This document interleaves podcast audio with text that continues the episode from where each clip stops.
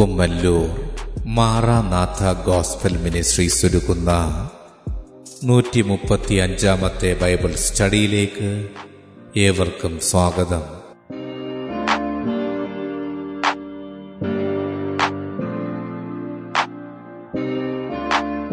ശിഷ്യത്വം എന്ന വിഷയത്തിന്റെ നാൽപ്പത്തി അഞ്ചാം ഭാഗത്തെ ആസ്പദമാക്കി ശിഷ്യരാക്കുക എന്ന വിഷയത്തിന്റെ ഇരുപത്തി ഒൻപതാം ഭാഗമാണ് നിങ്ങൾ കേൾക്കുവാൻ പോകുന്നത്.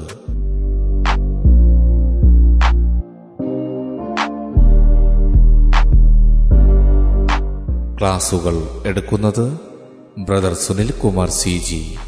അന്വേഷണങ്ങൾക്ക് nine double four seven two zero double six eight zero.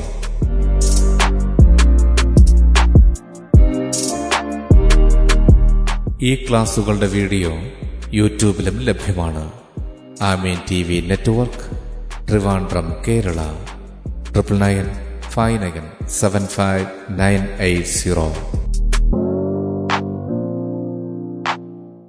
ദൈവത്തിന്റെ അതിപക്ഷമായ നാം വാഴ്ത്തപ്പെടുമാറാകട്ടെ. യോഹന്നാൻ എഴുതിയ സുവിശേഷം ഇരുപത്തി ഒന്നാമത്തെ അധ്യയം. അതിന്റെ പതിനഞ്ചാമത്തെ വാക്യം.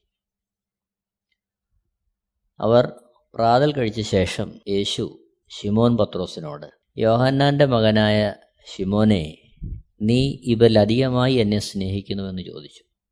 അതിനവൻ ഉവ്വ് കർത്താവെ എനിക്ക് നിന്നോട് പ്രിയമുണ്ട് എന്ന് നീ അറിയുന്നുവല്ലോ എന്ന് പറഞ്ഞു. ദൈവവചനം ഏതളവിൽ കൈക്കൊള്ളണം? അത് ശിഷ്യൻ എന്നുള്ള തരത്തിൽ ഒരുവന്റെ ജീവിതത്തിലും ശുശ്രൂഷയിലും എങ്ങനെയാണ് അത് പ്രായോഗികമായി ഫലപ്രദമാകുന്നതെന്നാണ് ഇവിടെ ചിന്തിക്കുന്ന വിഷയം. ദൈവവചനം എങ്ങനെ കൈക്കൊള്ളുന്നു? ഇവിടെ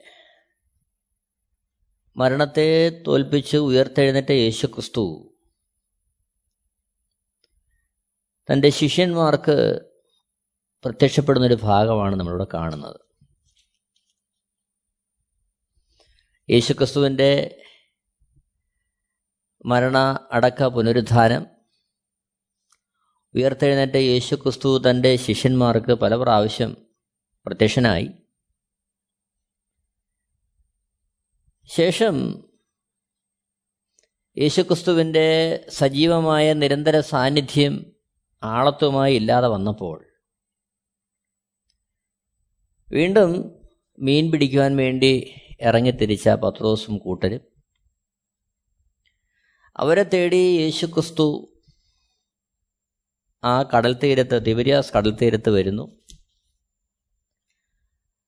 അവിടെ വെച്ച് പത്രോസിനോട് ചോദിക്കുന്ന ചോദ്യമാണ് നമ്മുടെ വായിച്ചു കേട്ട ഭാഗം.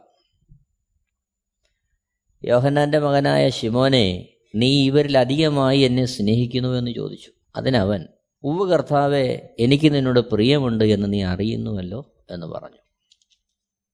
ഇവിടെ യേശുക്രിസ്തുവിനോടൊപ്പം മൂന്നര വർഷക്കാലം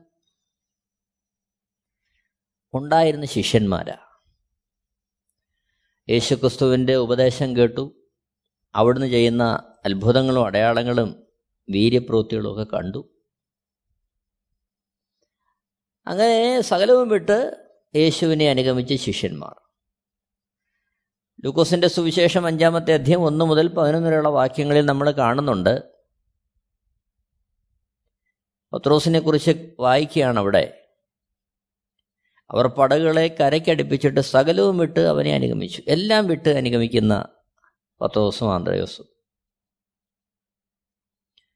ശേഷം നമ്മൾ കാണുന്നുണ്ട് മർക്കോസിന്റെ സുവിശേഷം ഒന്നാമത്തെ അധ്യയന്റെ പത്തൊമ്പത് ഇരുപത് വാക്യങ്ങളിൽ യാക്കോബ് യോഹന്നാൻ അവർ അപ്പനായ സബദിയെ കൂലിക്കാരോടുകൂടെ പടകിൽ വിട്ട് യേശുവിനെ അനുഗമിക്കുന്നു. അങ്ങനെ തങ്ങൾക്കുള്ളതെല്ലാം വിട്ട് യേശുക്രിസ്തുവിന്റെ പിന്നാലെ ഇറങ്ങിത്തിരിച്ച ശിഷ്യന്മാരാ. അവർക്ക് യേശുവിനോട് സ്നേഹമുണ്ട്. അവരാരും യേശുക്രിസ്തുവിന്റെ ആ കൂടെ നടന്നപ്പോഴും അല്ലാതെയും സ്നേഹം രുചിച്ചറിഞ്ഞവരാണ് ആ സ്നേഹത്തിൽ യേശുവിനോട് പറ്റിച്ചേർന്ന് ആയിരുന്നവരുമാണ്. യോഹനാന്റെ സുവിശേഷം പതിമൂന്നാമത്തെ അധ്യയം മുപ്പത്തിയാറ് മുപ്പത്തിയേഴ് വാക്യങ്ങളിൽ നമ്മൾ കാണുന്നുണ്ട്.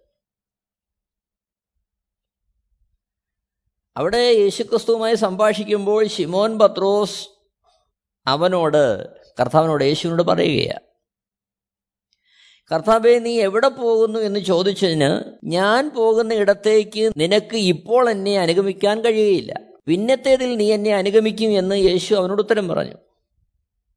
കർത്താവെ ഇപ്പോൾ എനിക്ക് നിന്നെ അനുഗമിപ്പാൻ കഴിയാത്തത് എന്ത് ഞാൻ എന്റെ ജീവനെ നിനക്ക് വേണ്ടി വെച്ചു കളയും എന്ന് പറഞ്ഞു. അപ്പോൾ ഇവിടെ പത്രോസ് യേശുക്രിസ്തുവിനോട് പറയുന്ന കാര്യം യേശുക്രിസ്തുവിന് വേണ്ടി മരിക്കുവാനും താൻ തയ്യാറാണെന്ന് പറയുകയാണ്. കാരണം അത്രത്തോളം യേശുക്രിസ്തു യേശുക്രിസ്തുവിനെ അവർ സ്നേഹിച്ചു. അത് യാഥാർത്ഥ്യം തന്നെയാണ് കാരണം യോഹനന്റെ സുവിശേഷം പതിനെട്ടാമത്തെ അധ്യയം ഒന്ന് മുതൽ ഇരുപത്തിയാറ് വരെയുള്ള വാക്യങ്ങൾ വായിക്കുമ്പോൾ നമ്മളത് വ്യക്തമായിട്ട് കാണുന്നുണ്ട്. യോഹനന്റെ സുവിശേഷം പതിനെട്ടാമത്തെ അധ്യയന്റെ ഒന്നാമത്തെ വാക്യത്തിൽ യേശുക്രിസ്തു തന്റെ ശിഷ്യന്മാരോടൊപ്പം ആയിരുന്നതിന് ശേഷം തന്റെ ആ ക്രൂശീകരണത്തിന്റെ ഭാഗത്തേക്ക് യേശുക്രിസ്തു പ്രവേശിക്കുകയാണ്. പതിനെട്ടാമത്തെ ഒന്നാമത്തെ വാക്യത്തിൽ ഇത് പറഞ്ഞിട്ട് യേശു ശിഷ്യന്മാരുമായി കെദ്രോൻ തോട്ടിന് അക്കരയ്ക്ക് പോയി. അവിടെ ഒരു തോട്ടം ഉണ്ടായിരുന്നു. അതിൽ അവനും ശിഷ്യന്മാരും കടന്നു. മൂന്നാമത്തെ വാക്യം നമ്മൾ കാണുന്നുണ്ട്. അവിടെ വെച്ച് യൂത പട്ടാളത്തെയും മഹാപുരോഹിതന്മാരും പരീശന്മാരും അയച്ച സേവകരെയും കൂട്ടിക്കൊണ്ട് ദീപട്ടിപ്പന്തങ്ങളും ആയുധങ്ങളുമായി അവിടെ വന്നു. അവിടെ യേശുക്രിസ്തുവിനെ കാണിച്ചു കൊടുക്കാൻ തക്കോണം യൂത വരികയാണ്.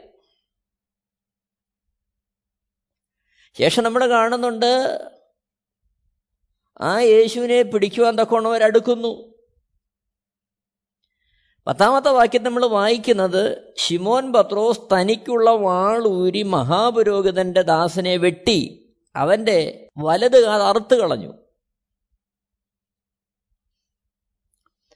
മൂന്നാമത്തെ വാക്യത്തിൽ യൂത പട്ടാളത്തെയും മഹാപുരോഹിതന്മാരും പരീശന്മാരും അയച്ച സേവകരെയും കൂട്ടിക്കൊണ്ട് അവിടെ വരികയാണ്. അപ്പോൾ പട്ടാളമുണ്ട്. സേവകരുണ്ട്. അവിടെ ആ പത്രോസ് മഹാപുരോഹിതന്റെ ദാസനെ വെട്ടുക അവന്റെ വലത് കാത് അവരറുത്ത് കളയുക. എന്നെ കേൾക്കുന്ന പ്രിയരെ ശ്രദ്ധിക്കണമേ പട്ടാളവും സേവകരും ഉൾപ്പെടുന്ന ആ സമൂഹത്തിന്റെ മധ്യേ യേശുക്രിസ്തുവിനെ സംരക്ഷിക്കുവാൻ എന്ന വണ്ണം രക്ഷിക്കുവാൻ എന്ന വണ്ണം പത്രോസ് വാളെടുത്ത് ഒരുവന്റെ കാത് വെട്ടുകയാണ്. ആ ഭാഗത്ത് നമ്മളൊന്ന് ചിന്തിച്ചു നോക്കണം. യേശുക്രിസ്തു പിടിക്കപ്പെട്ടു. കാര്യങ്ങളെല്ലാം അവരുടെ ചിന്തയ്ക്ക് അപ്പുറമായ നിലയിലേക്ക് മാറുന്നു. സാധാരണഗതിയിൽ അത് ആളുകൾ ഇത്തര ഇങ്ങനെയുള്ള സാഹചര്യങ്ങളിൽ ചെയ്യുന്നത് അവിടെ നിന്ന് രക്ഷപ്പെടാൻ നോക്കും. പക്ഷേ യേശുക്രിസ്തു പിടിക്കപ്പെടുമ്പോൾ പത്രോസ് ചെയ്യുന്ന കാര്യം വാളെടുത്ത് ഒരുവന്റെ കാത് വെട്ടിക്കളയുകയാണ്. നമ്മൾ വീണ്ടും താഴ്ത്തു നോക്കുമ്പോൾ അതിന്റെ പതിനഞ്ച് മുതലുള്ള വാക്യങ്ങൾ വായിക്കുമ്പോൾ ഷിമോൻ പത്രോസും മറ്റൊരു ശിഷ്യനും യേശുവിന്റെ പിന്നാലെ ചെന്നു.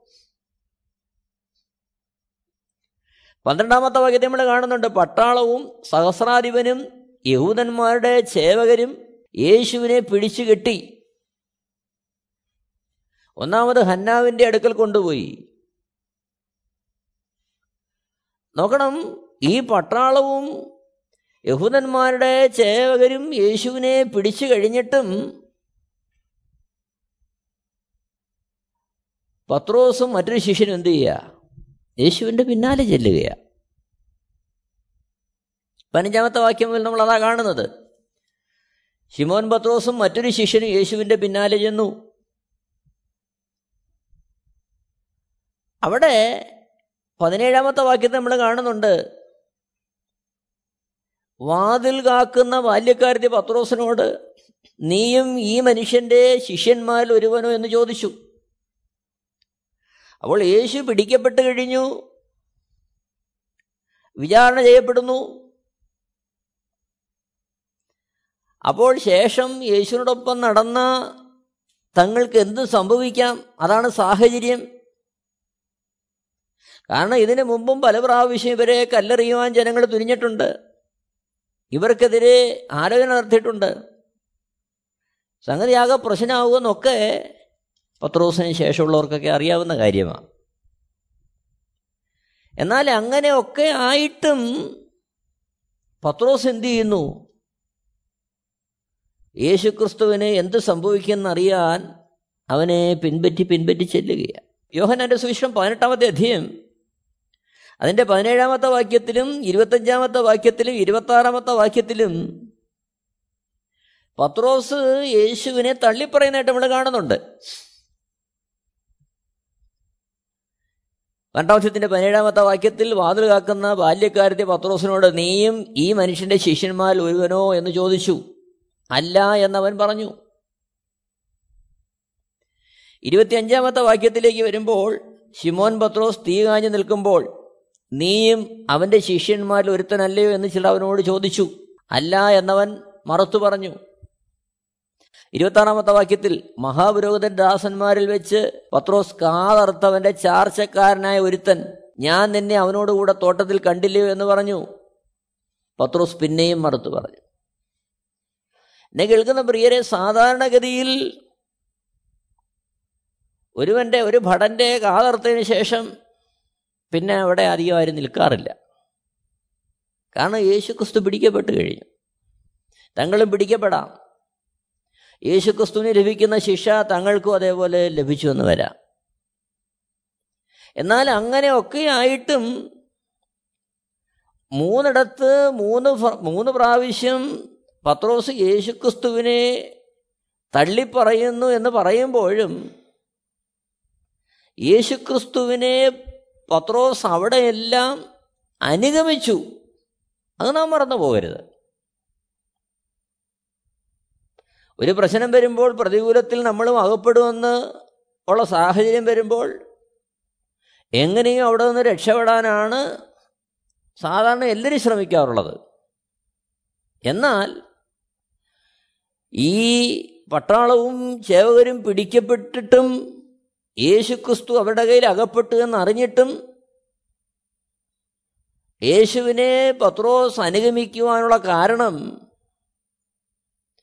യോഹനന്റെ സുവിശേഷം പതിമൂന്നാമത്തെ അധ്യയം മുപ്പത്തി ആറ് മുപ്പത്തിയേഴ് വാക്യങ്ങളിൽ ഷിമോൻ പത്രോസ് കർത്താവിനോട് പറഞ്ഞതുപോലെ ഞാൻ എന്റെ ജീവനെ നിനക്ക് വേണ്ടി വെച്ചു കളയും എന്ന് പത്രോസ് പറഞ്ഞതിന്റെ പ്രതിഫലനമാണ് നമ്മളത് കണ്ടത്.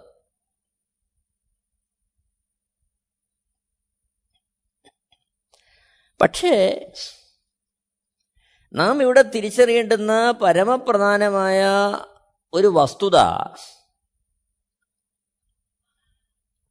മാനുഷികമായ സ്നേഹത്തിന്റെ ഏറ്റവും ഉത്തുംഗമായ ഭാവം പത്രോസിൽ നമ്മളവിടെ കാണുകയാണ്. അവനെ അനുഗമിക്കുന്നു. മാനുഷ്യമായ സ്നേഹത്താൽ ഒരുവന് ചെയ്യാൻ കഴിയുന്ന വെളിപ്പെടുത്താൻ കഴിയുന്ന സ്നേഹത്തിന്റെ അങ്ങേയറ്റം പത്രോസ് യേശുവിനുള്ള ബന്ധത്തിൽ അവിടെ വെളിപ്പെടുത്തുക എന്നാൽ ദൈവവചനം അനുശാസിക്കുന്ന തരത്തിൽ ദൈവവചനം പ്രതീക്ഷിക്കുന്ന തരത്തിൽ യേശുക്രിസ്തുവിനെ സ്നേഹിക്കുവാനും സേവിക്കുവാനും അവിടുത്തെ ഒരു ശിഷ്യനായി തീർന്ന് സുവിശേഷത്തിന്റെ വ്യാപ്തിക്ക് വേണ്ടി പ്രവർത്തിക്കാനും മാനുഷികമായി പത്രോസിനുണ്ടായിരുന്ന ആ സ്നേഹത്തിന്റെ അളവ് പോരാ. അതാണ് അതിന്റെ വസ്തുത.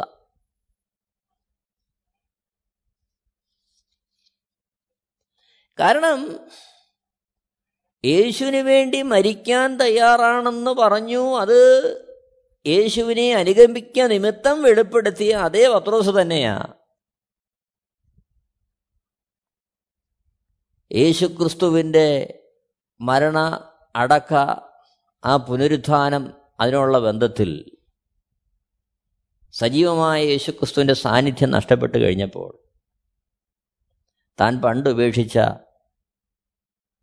ആ വലയും വള്ളവും ഒക്കെ വീണ്ടും എടുത്തുകൊണ്ട് മീൻ പിടിക്കാൻ വേണ്ടി ഇറങ്ങിത്തിരിക്കുന്നത്. സ്നേഹമില്ലാഞ്ഞിട്ടല്ല. പക്ഷേ ആ സ്നേഹത്തിന്റെ കരുത്തുകൊണ്ട് മാത്രം ക്രിസ്തീയ ശുശ്രൂഷ തികയ്ക്കാൻ സാധ്യമല്ല. അതാണ് അതിന്റെ വസ്തുത. നോക്കണം.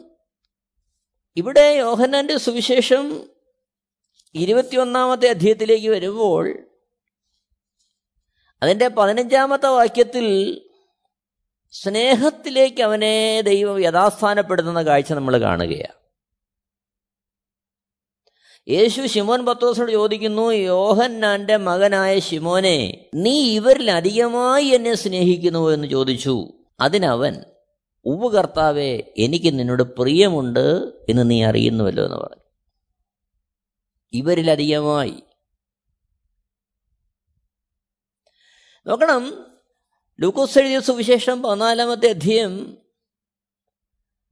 അതിന്റെ ഇരുപത്തിയാറ് ഇരുപത്തേഴ് വാക്യങ്ങൾ. എന്റെ അടുക്കൽ വരികയും അപ്പനെയും അമ്മയെയും ഭാര്യയെയും മക്കളെയും സഹോദരന്മാരെയും സഹോദരികളെയും സ്വന്ത ജീവനെയും കൂടെ പകയ്ക്കാതിരിക്കുകയും ചെയ്യുന്നവന് എന്റെ ശിഷ്യനായിരിക്കാൻ കഴിയുകയില്ല. തന്റെ ക്രൂശെടുത്തുകൊണ്ട് എന്റെ പിന്നാലെ വരാത്തവനും എന്റെ ശിഷ്യനായിരിക്കാൻ കഴിയുകയില്ല. അപ്പോൾ ഇവിടെ ശിഷ്യത്വത്തിന്റെ ആ പരമപ്രധാനമായ വിളി നമ്മൾ കാണുകയാണ്. അപ്പോൾ യേശുക്രിസ്തുവിനെ അനുഗമിക്കുവാൻ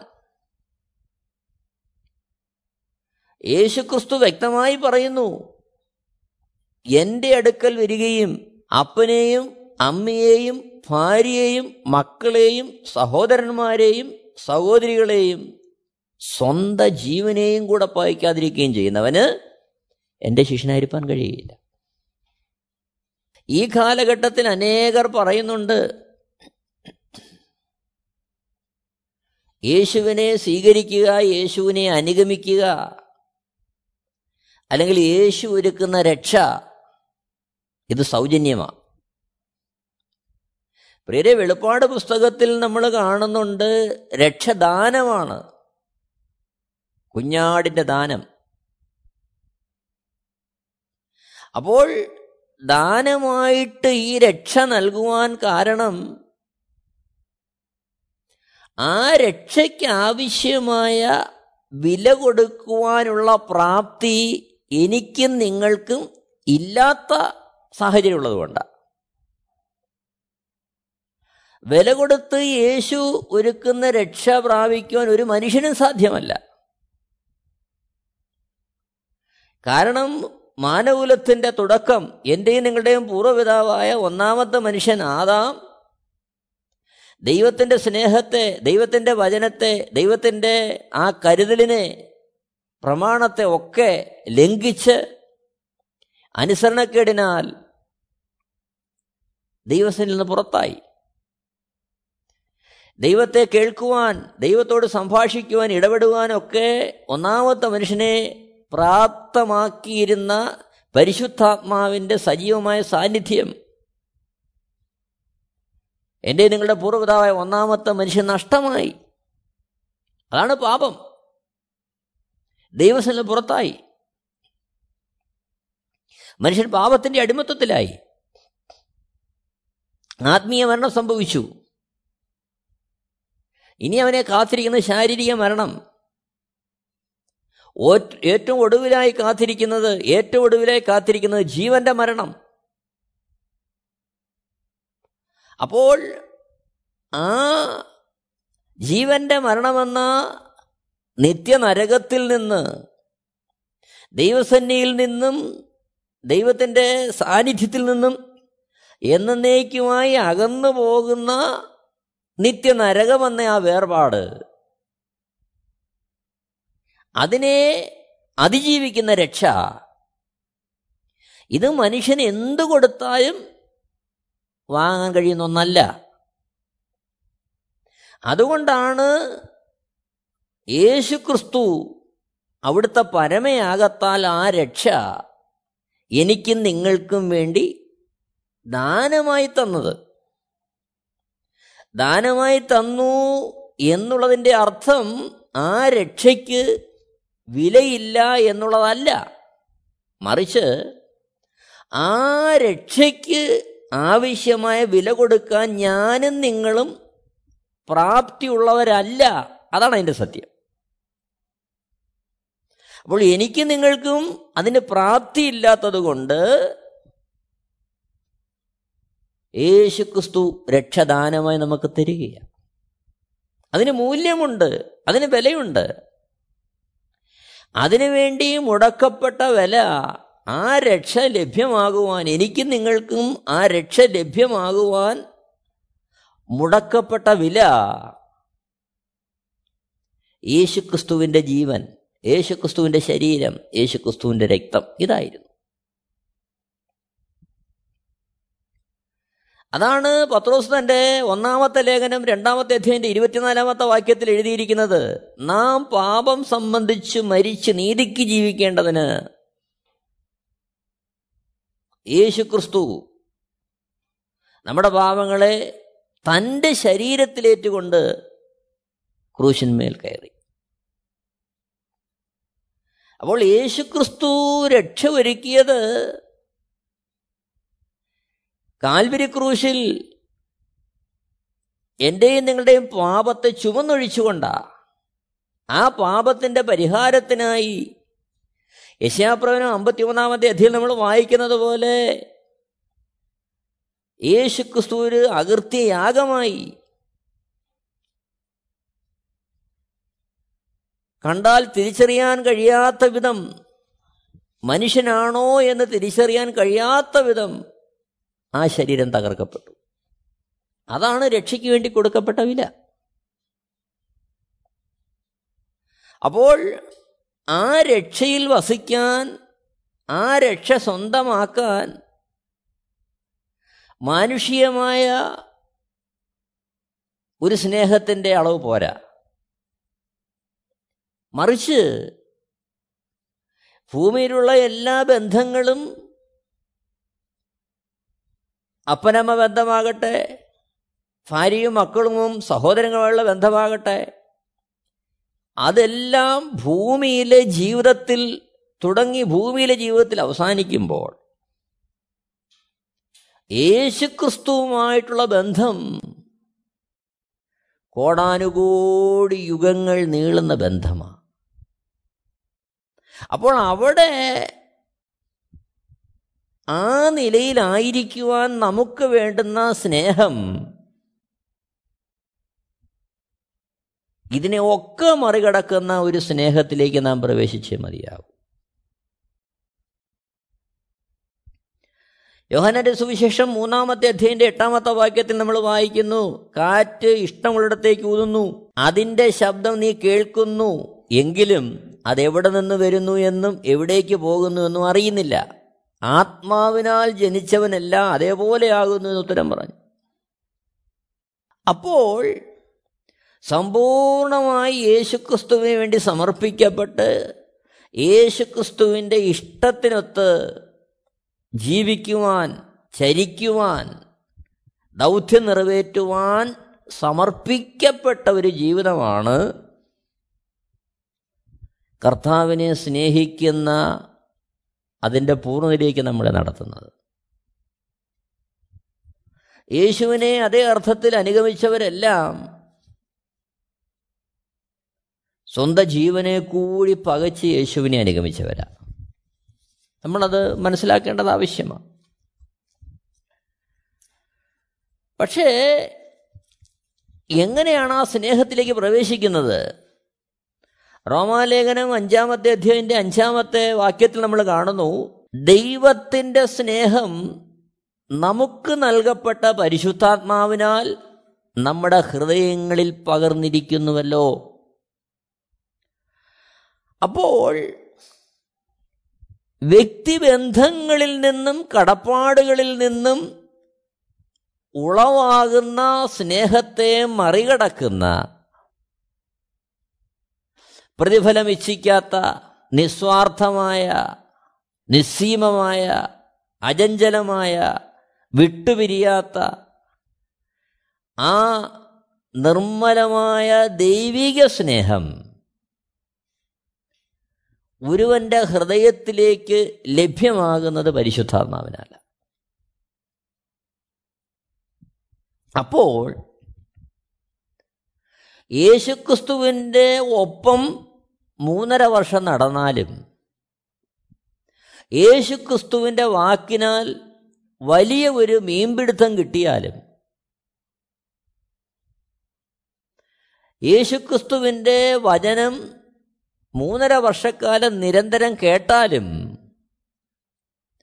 പരിശുദ്ധാത്മാവിനാൽ ഹൃദയത്തിലേക്ക് ലഭ്യമാകുന്ന ദൈവത്തിന്റെ സ്നേഹമില്ലാതെ യേശുക്രിസ്തു ആഗ്രഹിക്കുന്ന അളവിലും തരത്തിലും യേശുവിനെ അനുഗമിക്കുവാൻ മറ്റൊരുവന് കഴിയത്തില്ല. യേശുക്രിസ്തു ആഗ്രഹിക്കുന്ന തരത്തിൽ സകലത്തിനെയും കഴിയുന്ന സകലത്തിനെ അതിജീവിക്കുന്ന അപ്പനെയും അമ്മയെയും ഭാര്യയെയും മക്കളെയും സഹോദരന്മാരെയും സഹോദരികളെയും സ്വന്തം ജീവനെയും കൂടി പകച്ചും യേശുവിനെ സ്നേഹിക്കുന്ന ആ സ്നേഹത്തിലേക്ക് വരാൻ കഴിയണമെങ്കിൽ പരിശുദ്ധാത്മാവിനാൽ ദൈവത്തിന്റെ സ്നേഹം നമ്മുടെ ഹൃദയത്തിലേക്ക് പകർന്നേ മതിയാവും. നാം അതിനുവേണ്ടി സമർപ്പിക്കപ്പെട്ടേ മതിയാവും. പ്രിയരെ നമുക്ക് പരിശുദ്ധാത്മാവെന്ന ദാനം ലഭിച്ചിട്ടുണ്ട്. പക്ഷേ നമുക്ക് ലഭിച്ച പരിശുദ്ധാത്മാവിന്റെ ദാനം കേവലം ചില പ്രവൃത്തികൾക്ക് വേണ്ടി നൽകിയതാണെന്ന് നാം ധരിച്ചു പോകരുത്. മറിച്ച് യേശുവിനോടൊപ്പം കഴിയുന്ന യേശുവിനോടൊപ്പം ആ സവകാശം നിരന്തരം അനുഭവിക്കുന്ന ആ അദമ്യമായ സ്നേഹം നമ്മുടെ ഹൃദയത്തിൽ ഉളവാകുന്നത് പരിശുദ്ധാത്മാവകരുന്ന സ്നേഹത്താലാണ്. കേൾക്കുന്ന പ്രിയരെ ഒരു നിമിഷം നമുക്ക് നമ്മുടെ ജീവിതത്തെ ഈ വചനത്തിന്റെ മുമ്പ് നമുക്കൊന്ന് സമർപ്പിക്കാം. പത്രോസിന്റെയും അന്ത്രയോസിന്റെയും യാക്കോബിന്റെയും യോഹന്നാന്റെയും ഒക്കെ ജീവിതം നമ്മൾ കണ്ടു. അവർ സകലം വിട്ട് യേശുവിനെ അനുഗമിച്ചവരാ. പക്ഷേ യേശുവിന്റെ സജീവ സാന്നിധ്യമില്ലാതെ വന്നപ്പോൾ അവർ വീണ്ടും ആ മീൻ പിടിക്കുന്ന ആ പ്രവൃത്തിയിലേക്ക് മടങ്ങിപ്പോകാനിടയായി. സ്നേഹമില്ലാഞ്ഞിട്ടല്ല അവർ പാപികളാണെന്നുള്ള തിരിച്ചറിവ് യേശുവിന്റെ സാന്നിധ്യത്തിൽ ഉണ്ടാകാതിരുന്നിട്ടുമല്ല. അവർ യേശുവിനെ അനുഗമിക്കാൻ വേണ്ടി തുനിഞ്ഞിറങ്ങാതിരുന്നിട്ടുമല്ല. മറിച്ച് ഈ അനിശ്ചിതാവസ്ഥയിലേക്ക് വന്നപ്പോൾ അതിനെ അതിജീവിക്കുവാൻ ആവശ്യമായ കരുത്ത് ആ സ്നേഹത്തിന്റെ ഊർജം പകർന്ന് ലഭ്യമാകേണ്ടത് പരിശുദ്ധാത്മാവിനല്ല നമുക്ക് ഈ വചനത്തിന്റെ മുമ്പാകെ നമുക്ക് നമ്മളെ ഒന്ന് സമർപ്പിക്കാം. യേശുക്രിസ്തുവിനോട് നമ്മുടെ സ്നേഹത്തിന്റെ ആ വലിപ്പം എത്രയുണ്ട്? നാം ഏതളവിലാണ് യേശുക്രിസ്തുവിനെ അനുഗമിക്കാൻ ഉറച്ചിരിക്കുന്നത്? ഈ വചനത്തിന്റെ മുമ്പാകെ നമുക്ക് നമ്മളെ തന്നെ ഒന്ന് ശോധന ചെയ്യാം സമർപ്പിക്കാം. എല്ലാവരെയും ദൈവം ധാരാളമായിട്ട് അനുഗ്രഹിക്കുമാറാകട്ടെ. ആമേ Amen T V network Christian internet channel. സുവിശേഷീകരണത്തിന്റെ വ്യത്യസ്ത മുഖം തേടിയുള്ള യാത്ര YouTube and Facebook. Amen T V network Trivandrum Kerala. ഞങ്ങളുടെ വിലാസം Maranatha gospel ministries Marankuzhi Kummallur P O Kollam. ആറ് ഒൻപത് ഒന്ന് അഞ്ച് ഏഴ് മൂന്ന്. അന്വേഷണങ്ങൾക്ക് nine double four seven two zero double six eight zero.